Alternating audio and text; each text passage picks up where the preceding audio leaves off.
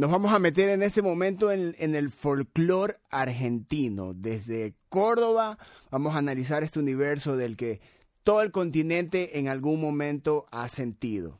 Pero hay también una parte muy, muy, muy interesante en esta banda que se llama Aromo y ya la vamos a explicar en este nuevo episodio del podcast de Ruidosa Caracola. Tengo a Diego Cortés y a Pedrito Saad aquí con nosotros. Señores, bienvenidos. Gracias. Muchísimas gracias por la invitación. Este es el podcast de Ruidosa Caracola con Eric Mujica. Vamos entrando de, de, de una a la parte interesante, no interesante, sino novedosa que tiene Aromo. Tiene un ecuatoriano en la banda. Una banda de folclore argentino tiene un ecuatoriano. Sí. Y yo creo que, y, y yo creo que eso es lo, lo que vamos también a analizar aquí una banda que suena maravillosa, en serio, suena maravillosa, es una experiencia eh, muy linda escuchar Aromo, pero vamos primero el, al, a la parte de la, la música, el folclore, en una época donde capaz no es tan consumible o creemos que no es tan consumible como antes. Wow, bueno, es una es una temática interesante, compleja. Eh, yo creo que en este mundo globalizado eh, lo que más hace falta es como pintar las aldeas, como, como han dicho, ¿no? Alguien dijo.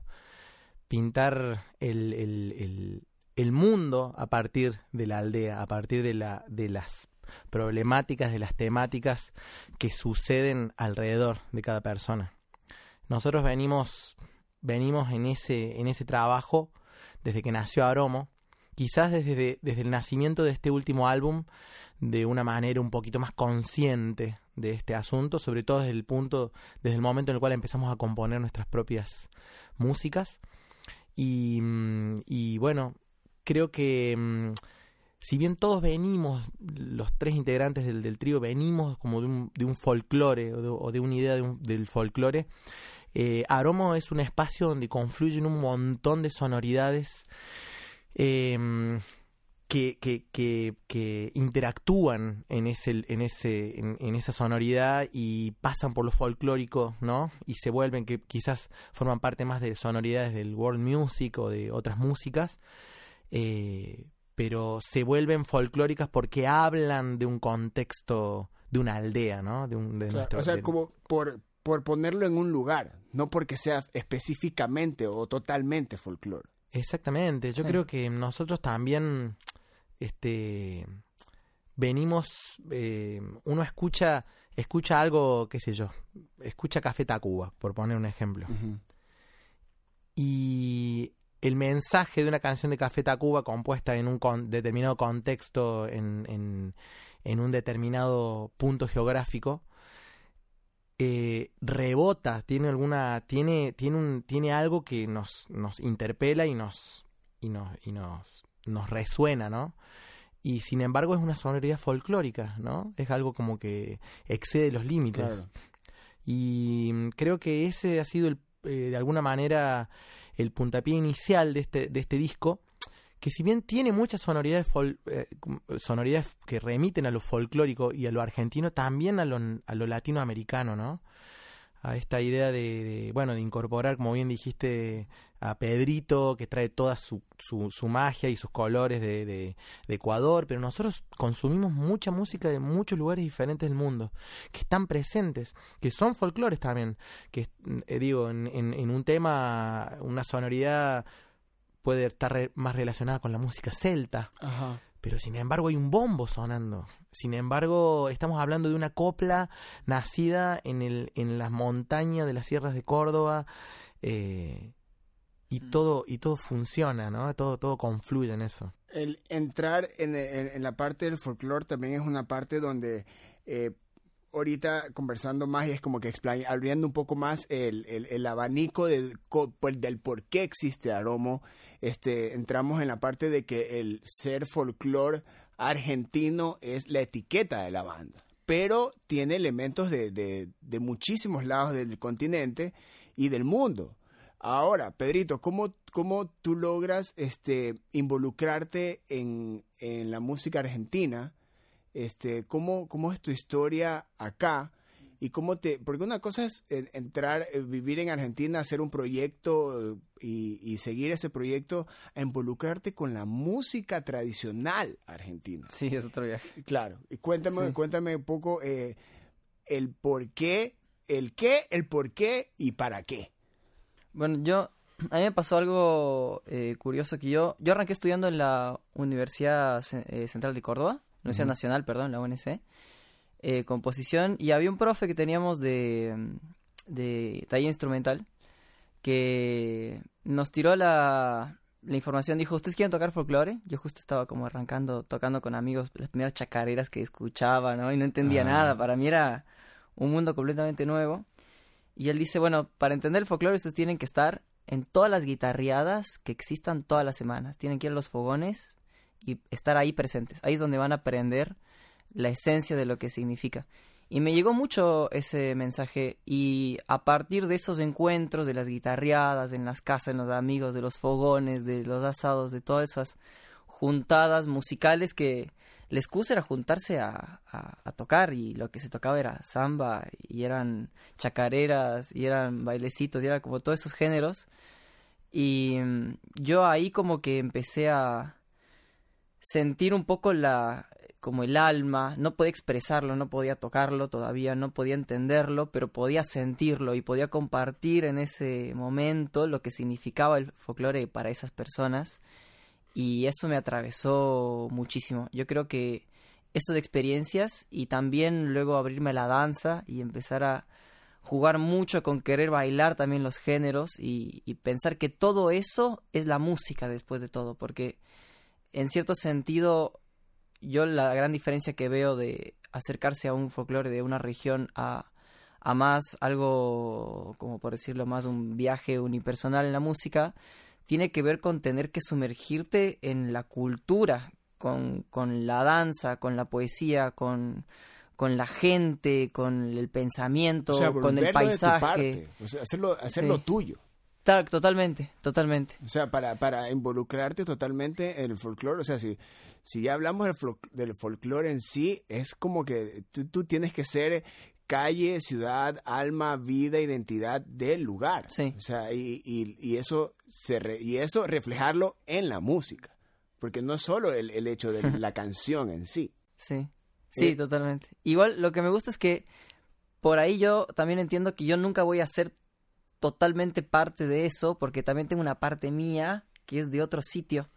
Entonces también me pone en una posición interesante donde yo puedo reinterpretar lo regional bajo mi propia perspectiva, que es de otro lugar. Entonces como que genera una reinterpretación de, de lo que para mí significa el folclore argentino, que quizás no tenga que ver con lo que significa el folclore para alguien que nació, no sé, aquí quizás sea otra interpretación, pero eh, me parece que hay una, una enseñanza de vida más que una búsqueda musical en, en eso, porque es, es eso, es aprender cuál es el pensamiento popular en ese sentido, cuál es el...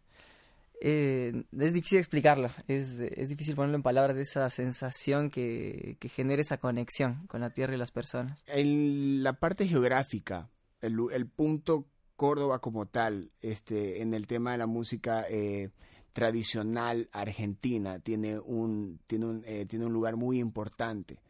Eh, para ustedes como, como, como, como banda, como, como Aromo? ¿Qué, qué, ¿Qué significa el hecho de que sean de acá, que es, que es de Córdoba? ¿Qué, ¿Qué hace la diferencia de que Aromo hubiese existido en otra ciudad de Argentina? ¿Qué tiene la diferencia de, de cómo influencia Córdoba en Aromo? Bueno, Córdoba es el centro geográfico del país y es el centro cultural. Aquí hay un, bueno, la ciudad de Córdoba tiene una historia muy importante en cuanto a lo, en lo que tiene que ver con, lo, con la academia. Las universidades más antiguas nacieron acá. Entonces, es un lugar donde confluyen muchas, eh, muchas personas de, diferentes provincias. Y eso arma un tuco muy interesante, un tuco cultural. Y no es para nada raro encontrarse con gente de La Rioja, obviamente de Santiago del Estero, de Tucumán, eh, de incluso de Buenos Aires, gente que viene para, para acá a estudiar. Y eso lo vuelve también como un, un crisol, hay, un, hay una variedad increíble de, de- de- de culturas y por ende de músicas. ¿no? Aquí nosotros tenemos, por ejemplo, yo vengo del oeste de la provincia de Córdoba, del Valle tras la Sierra. Nosotros en esa región tenemos mucha influencia de Cuyo, mucha influencia de la zona de San Luis, de Mendoza, de San Juan. Los géneros que ahí se gestan tienen que ver con los géneros cuyanos. Pero sin embargo, cruzando la montaña a una hora y media de, Cuyo, en la ciudad de Córdoba, aquí la influencia más fuerte es la del norte de la provincia, eh, digamos, del- del- de lo que tiene que ver con las, en esas regiones, esos departamentos que limitan con Santiago del Estero, con La Rioja también. Entonces hay una influencia muy, muy fuerte también de, géneros, de, de música santiagueña, de música de Salta también. Entonces, este, yo creo que en esa, en esa mezcla es donde Aroma un poco eh, vuelvo a decir que Aroma es una propuesta que empezó siendo muy folclórica en cuanto a los géneros también. Sabemos que los géneros argentinos tienen una estructura determinada. eh, digamos, las chacareras son diferentes de, de los bailecitos de los gatos porque principalmente tienen una coreografía diferente. Nosotros en esta segunda, etapa, segunda etapa de, de, de Aromo eh, abordamos un repertorio más relacionado con la canción, donde la canción, donde el mensaje de la copla, de la- porque lo que hemos hecho básicamente eh, es musicalizar poemas de, de- de- de una poeta de comienzos del siglo XX, eh, una poeta que le dedicó parte de su obra al Valle de Tras la Sierra. Y, mm, y, a, y a partir de ahí empezamos a componer. Pero sin embargo, las, sin embargo, las estructuras de los temas no son folclóricas, digamos, no, no Claro, responden a una sí. coreografía. Pero los ritmos, muchos de los ritmos sí. Pero es que ahí, ahí es, es cuando entra el punto donde se crean, eh, donde, donde existen, se crean estas obras. Porque es- es- hay una influencia tuya de donde tú vienes, está la influencia de, de Pero, de donde él viene, y, y- y se convierte en el concepto de banda, ¿no? Porque yo creo que por más que le ponga eh, la etiqueta de, de, de folclore, este, Pero está trayendo el folclore ecuatoriano o su, o su visión de folclore a un sonido, a una banda. Yo Sí. creo que, que esa, esa, esa, esa como que aceptación de qué, cuál es tu visión o qué es lo que tú piensas o crees en, en el folclore argentino al momento de ejecutarlo, yo creo que eso también es un plus. Sí, obviamente. Y además hay otra cosa que es un plus, que es lo que también, digo, esto de las etiquetas es un tema complejo porque eh, con Pedrito yo me he criado escuchando y tocando folclore. Pero después llegó un momento en el que llegó la universidad y llegó la música clásica y después llegó el jazz y después llegó la música del mundo, digamos. Yo todo el tiempo estoy estamos eh, estamos escuchando música, mirá, acá un pianista armenio y eso pasa y eso queda. Eso se va sedimentando en, en la esencia, en el ADN musical de cada persona. Por eso es que eh, la verdad que si, si yo te digo a vos, nosotros hacemos folclore, vos vas a tener una imagen nuestra de lo, de lo, que, de lo, oh, de lo que vos pensás que Ajá. eso es folclore, o a- digo, a vos o a cualquier persona. Eh, y eso es tan amplio también, ¿no? Es, es como que de alguna manera necesitamos como estar eh, en, eh, en un género, pero nosotros la verdad que nos movemos con mucha libertad, con mucha libertad, respetando en este momento también como de que sabemos que estamos pensando, estamos, somos conscientes de todo este bagaje cultural con el que acarreamos. Eh, y desde ahí lo hacemos. Y principalmente me parece que a nosotros nos gusta, nos gusta mucho la música, nos gusta mucho el, el, el, el, la Descubrir. cocina, la cocina de la música. Ajá. Nos divierte mucho la complejidad y nos divierte mucho también la contundencia de las cosas. Eh, y estamos ahí en esa, como que yo creo que eh, por eso marco bien las dos etapas del, de- del trío, las dos etapas del, de, de Aromo, porque en este disco la cosa cambió, cambió mucho. Hay una, hay una parte que yo mientras los escuchaba, yo sentía como que esta parte de experimentación, pero sin cruzar la línea del, del porque ojo, podemos entrar en la parte de ser muy puristas y decir, a ver, el folclore tiene que ser de tal manera.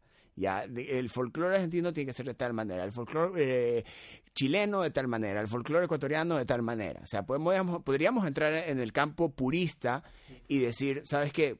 Yo creo que hay elementos que no se deberían usar. Pero en el momento que, que este, se escucha aromo, o sea, hay folclore, pero hay licencias que ustedes como artistas se dan, pero no salen de la, del, del, del concepto del, del folclore. Le están sumando y yo creo que es como que lo sano que necesita ahora la música globalizada. O sea, verle como que yo sé que estamos eh, eh, a veces hasta se sataniza el concepto de, de, de, globalizar la música o que la música ya es globalizada. Pero estos son los momentos sanos donde elementos de, como tú hablas, de la música celta o de elementos de la música ecuatoriana también, del folclore ecuatoriano, entran en estas canciones, pero ustedes las permiten y, se, y, no, y no se siente como que si fuese una, una falta de respeto al, género o algo así. O sea, es, es como que tiene su propia identidad, pero él suma al, género, mm. no le está restando al género. Yo, yo creo que eso es sano. Yo, particularmente en Argentina, pero en general, me parece que el permitirse que la música mute y que el folclore más tradicional, por así decirlo, también se vea inmerso y sumergido en diferentes culturas y, y sensaciones e influencias de diferentes regiones, yo lo que veo es que permite que siga vivo en cierta forma, porque eh, yo me sorprendí mucho cuando vine acá y fui a Cosquín por primera vez a la Peña del Sol, que es como este lugar más, no es la plaza central, sino es como esta peña más chiquita a la vía del tren. Todas las bandas jóvenes de folclore que estaban tocando en ese momento y explotó el lugar con, con gente de todas las edades, pero los músicos que estaban ahí eran gente joven que estaban tocando folclore a su manera, con guitarras eléctricas, otros con, o sea, con la libertad de poder apropiarse del, del, folclore y, transformarlo a, las expresiones que tengan para brindar. Y siento que eso es muy importante porque permite que esté vivo, permite que nuevas generaciones puedan acercarse y no tener miedo a acercarse a, eso, porque no es algo que está en un pedestal y que no hay cómo tocarlo porque, porque eh, tiene que ser de una manera. Al contrario, es algo que te invita a que te apropies de eso y con cariño le vayas metiendo lo, lo, que tengas para darle. Y eso es lo hermoso de, de ese proceso. Y de ahí te puedes ir para atrás, ¿no? A seguir, a, buscar eh, de dónde nace esta canción que me gustó, de dónde, o sea, la influencia de, la, de tus influencias o de la música que te gusta a, a, ese artista, cuáles son las influencias del artista que te gusta. Yo creo que todos hemos, en alguna u otra manera hemos, hemos hecho esa práctica de, de, de buscar. Y sí, a veces está de manera inconsciente.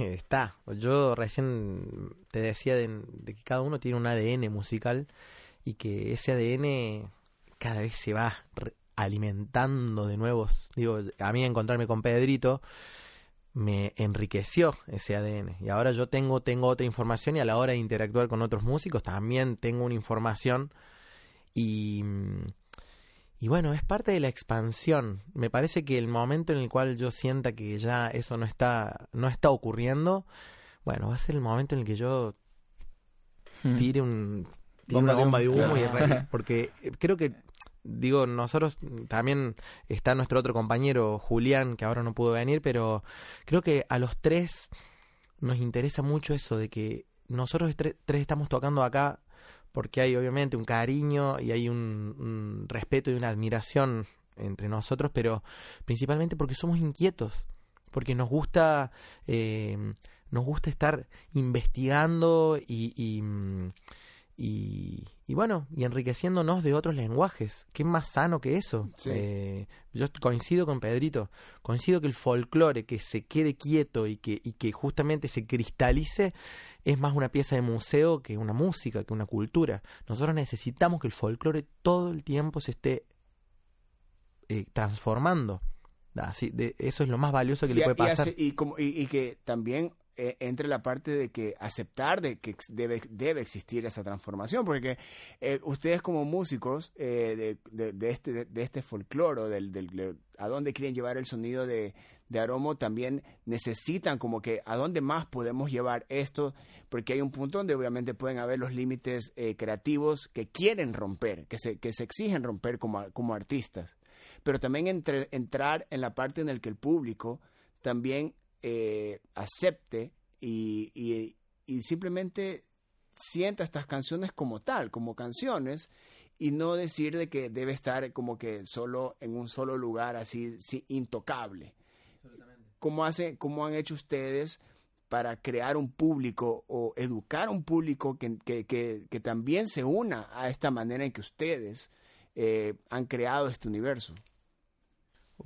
Es que no, no, sé si hemos educado un público, han aparecido. Yo lo que creo es que mmm, hay algo que nosotros hace poquito, hace poquito que lanzamos este, este trabajo y las devoluciones han sido muy, muy lindas porque me parece que el, lo que nos pasó de una manera así muy, muy, que quedó en evidencia, que es que el mensaje de la poesía, yo reciente comentaba que, que, que, toda la, música, todas las canciones que, están en, el disco, están hechas sobre la poesía de una mujer que nació en el año 1887 en la provincia de Buenos Aires y que se enamoró del Valle tras la Sierra. Tanto se enamoró que le dedicó dos libros que por esas casualidades mágicas de la vida llegaron a, nuestras manos y empezamos a componer canciones a partir de eso. Y el mensaje es tan sensible y nosotros lo hemos, hemos tratado de, de, de, que la música destaque y priorice ese mensaje en, de, la poesía y que mm, y es lo que más ha quedado en evidencia en este en este trabajo digamos y de alguna manera se ha cerrado como un ciclo porque esas poesías con temáticas de comienzos del siglo XX están tan presentes ahora y son y son tan genuinas tan sensibles tan escritas de un lugar tan tan her hermoso, ¿no? Que me parece que ahí está, ahí está, ahí está todo en la canción. El resto, bueno, algunas canciones son más folclóricas que otras, algunas remiten a otras sonoridades. Dos están arregladas para cuarteto de cuerdas. Yo toco el duduk, que es un instrumento armenio, en un, bueno, hay una, hay una variante tímbrica muy grande, pero me parece que la canción es lo que está en el centro y creo que eso es lo que más le ha llegado a la gente que ha escuchado el álbum. Eh, veremos ahora cómo sigue la cosa también, porque creo que es un disco iniciático en muchos aspectos y que, y que nos ha abierto una puerta creativa y muy fuerte a nosotros como trío, eh, personalmente para mí, que, que, soy el que hace la, hizo las músicas, digamos. Eh, pero lo veremos ahora el 15 de octubre, que es cuando presentamos este disco oficialmente aquí en Córdoba y ahora vienen todas las presentaciones, vamos, en, vamos a ir a San Luis también, atrás la sierra, bueno, vamos a andar por muchos lugares, a Buenos Aires también, así que... El, el, hecho de, de, tener, de crear una canción en base a algo que ya está escrito, que ya, eh, ya y tiene eh, casi un poco más de siglo habiéndose creado, eh, ¿cómo decides desde el instrumento hasta la ejecución musical sobre estas letras. Porque también ahí es donde entra la otra parte de, de es la canción, es la letra, es el, el, el todo que vaya, que, que, vaya, que vayan juntas, que exista esa, esa, esa congruencia de la una con la otra, ¿ya? Eh, ¿Cómo fue, cómo haces ese trabajo? Porque también en el folclore tienes este abanico enorme de instrumentos, pero tienes estas letras. Bueno, la verdad que fue muy fácil.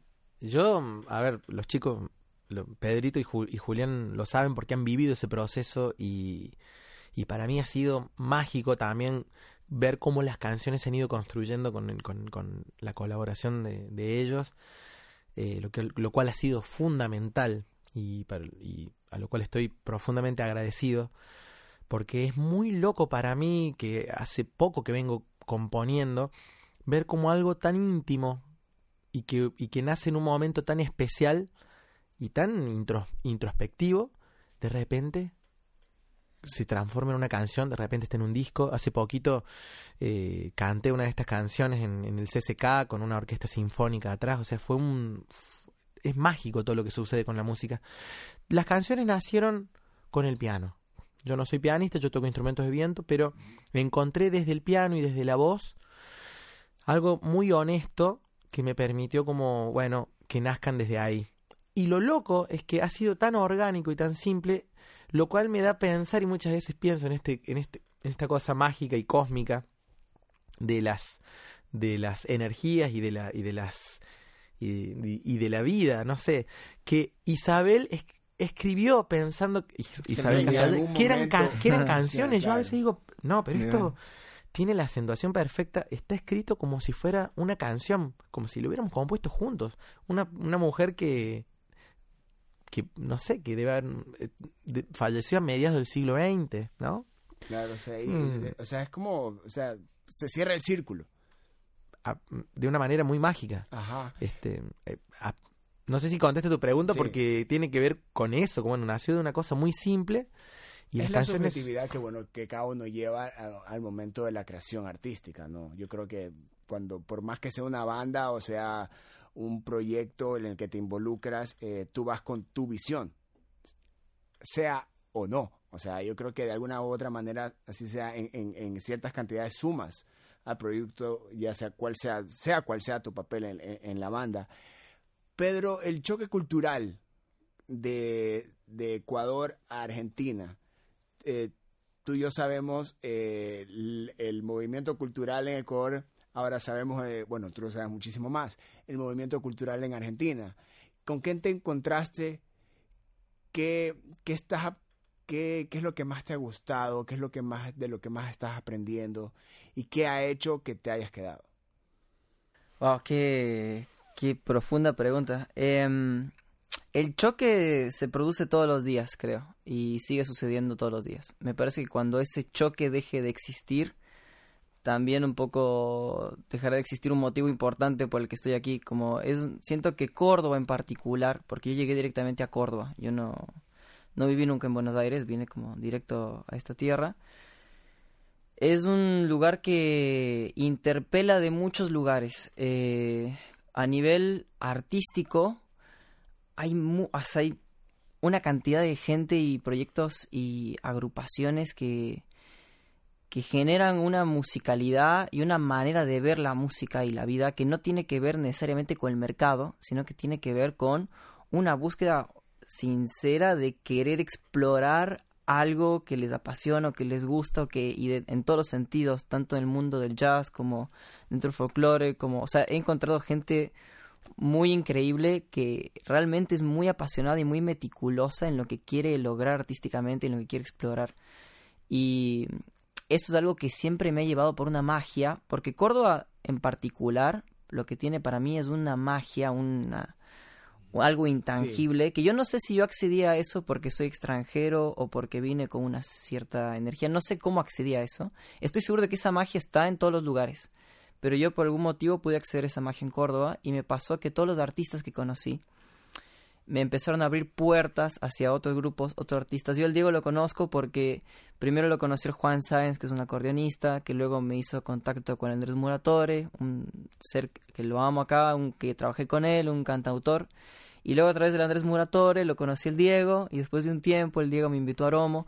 Y es como todo un ir y venir que, que va fluyendo de, de un abrazo colectivo de, de personas que te van abriendo las puertas y también van compartiendo la información de que estás acá y, y otro se entera y te invita y colaboras y se empieza a abrir como esta familia de artistas, porque yo lo siento como una familia que, que están todos se conocen casi con todos y muchos van y tocan de invitados en otro proyecto y se van intercambiando como hay un gran intercambio cultural dentro de Córdoba y Ajá. dentro de las mismas agrupaciones cordobesas y eso es re importante. O sea, esto es un intercambio cultural enorme. Sí. O sea, Aromo es un intercambio cultural, eh, o sea, es una locura. también, Sí, yo quiero agregar también, yo quiero agregar a lo que dijo Pedrito que yo creo que este intercambio que él, que él dice eh, se da también porque Pedro es una persona muy especial. Es un tipo que tiene una sensibilidad enorme, además del talento que tiene, y es una persona que automáticamente a los 10 minutos de conocerlo ya lo querés tener en tu equipo. Es así. Entonces, eh, creo que es- está buenísimo eso, ¿no? Además toca es cualquier cosa. Pedro toca lo que sea. es muy talentoso. Bueno, Y ya bueno. me... Ya me... Y no me sonrojen. bueno, pero es así. Sí. Aromo ahora va a presentar este nuevo material, eh, pero también, eh, ¿qué más buscan?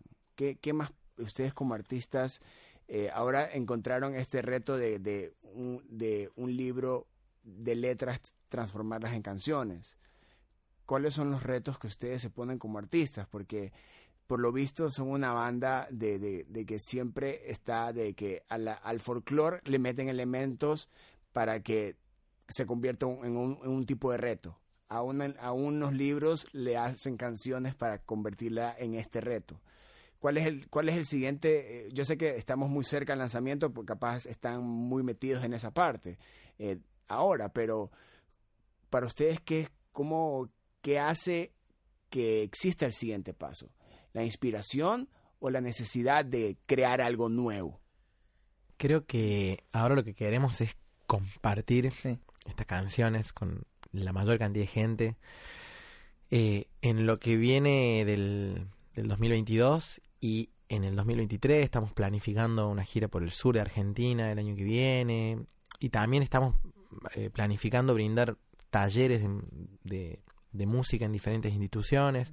Estamos si planificando, estamos planificando ir a Ecuador Qué bien. también, que ojalá que se nos dé. ¿Por qué en un viaje a Europa en, en la segunda parte del año que viene? Creo que por ahora es eso. Y seguir componiendo. Creo que ese fue el puntapié inicial y que marcó el antes y el después. Digo esto porque lanzamos un material antes y eran músicas del oeste de, tras la del, del oeste de Córdoba, de- de- del Valle tras la Sierra, pero eran músicas más, si se quiere, más tradicionales. Eh, y, y en este disco cambió todo. Entonces, bueno, estamos, seguimos por eso. Estamos muy apasionados, la verdad. Eh, siguen saliendo nuevas canciones. Eh, creo que está mutando la, la sonoridad del, del, del trío, pero está mutando para un lado que los tres sabemos que estamos ahí como muy, muy encendidos. Eh, la verdad que yo, yo siento mucho amor por este proyecto, muchas ganas de que, de que la gente lo conozca. Le hemos puesto lo mejor que hemos podido en, en cuanto a la producción, en cuanto a la, bueno, a la producción de la música, pero también a la, a, la producción en donde lo grabamos, eh, al, al, al arte de tapa, que es una belleza, al, bueno, a todo. Le estamos poniendo todo nuestro cariño y lo queremos compartir. Eso, eso es por ahora, creo, ¿no? La- Sí, la- yo creo que es. es lo que es lo que queremos. Y bueno, vamos a ver a dónde nos lleva. Muchachos, muchísimas gracias por, por la música. Este, felicitarlos por el material, felicitarte, eh, Pedro, por, por ser, no entrar en el tema de representante ecuatoriano en Argentina, sino que simplemente por, por unir lo que tu bagaje musical y traerlo acá y que sume y que artísticamente exista.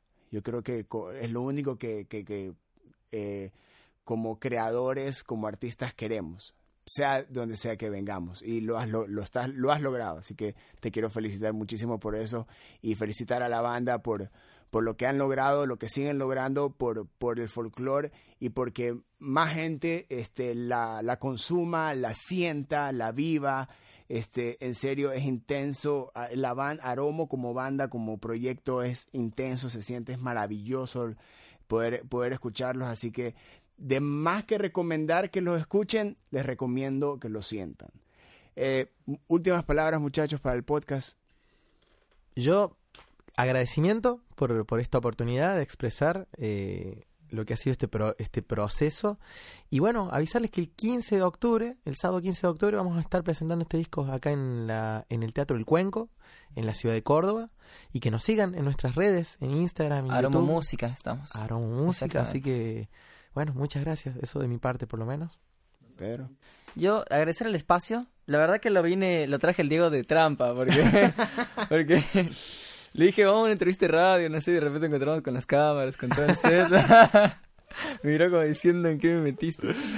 Pero la verdad, eh, agradecido, me, me, encanta que pueda de repente existir este contacto. Me parece re lindo también que ustedes, eh, como ecuatorianos, también de repente estén moviéndose y tratando de contactarse con otros ecuatorianos que estén haciendo cosas. Me parece maravilloso lo que están haciendo porque no, no encuentro otra persona que haga lo mismo. Entonces, nada, agradecerle de eso, la, la movida, el contacto, el espacio. Y, y, ojalá que se pueda seguir dando y nos podamos ir encontrando en el segundo disco de Aromo. Ah. Ahí está, está, Les prometo que estaré pendiente. Ah. Les prometo. Ahí estaba Aromo en este nuevo episodio del podcast de Ruidosa Caracola. Tripen todos los otros episodios que tenemos. Estamos desde acá, desde, desde Córdoba, Argentina, conociendo más de, de la escena musical de este sector del continente. Yo soy Eric Mujica. Adiós.